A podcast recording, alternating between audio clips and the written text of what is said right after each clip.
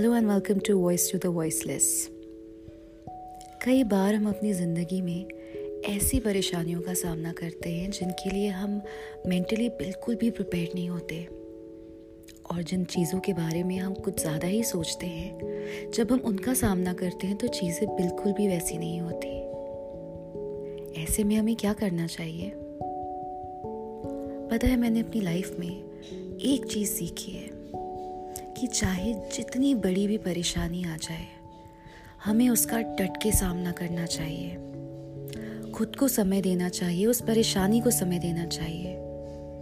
समय के साथ सब ठीक हो जाता है। कई बार ऐसी सिचुएशंस आती हैं जहाँ पर हमें समझ में नहीं आता कि हम क्या करें। It's okay okay. आपको जितना समय लेना है, आप लीजिए। कहते हैं ना, जो होगा, देखा जाएगा।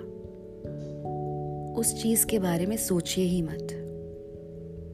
लेकिन हम हर बार ऐसा नहीं कर सकते। पता है हमारी गलती क्या है?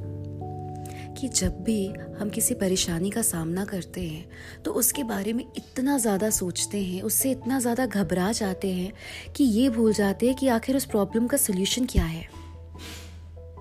जिस बात पे हमें फोकस करना चाहिए, हम उस पर बिल्कुल भी फोकस नहीं करते।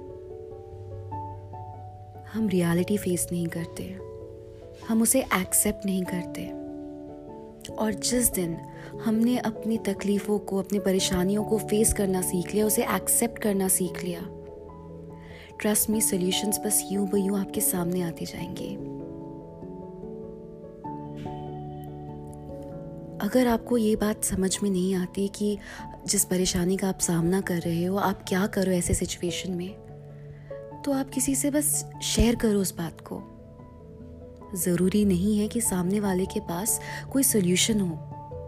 लेकिन कई बार अगर हम अपनी प्रॉब्लम्स किसी से शेयर करते हैं तो हमें काफ़ी बेटर फील होता है। हमें ज़िंदगी में आगे बढ़ना ज़रूरी है। कुछ साल पहले क्या हुआ, या आगे फ्यूचर में क्या होने वाला है अगर हम इन सब के बारे में ही सोचते रहें तो हमारा आज कहीं ना कहीं उससे काफ़ी ज़्यादा प्रभावित होता है। और हम कहीं ना कहीं जिस तरीके की ज़िंदगी जीना चाहते हैं, वो हम जी नहीं पाते। और एक बात हमेशा याद रखिए, ज़िंदगी में हम जितनी भी परेशानियों का सामना करें, वो हर परेशानी हमें कुछ ना कुछ सिखाकर ज़रूर जाती है।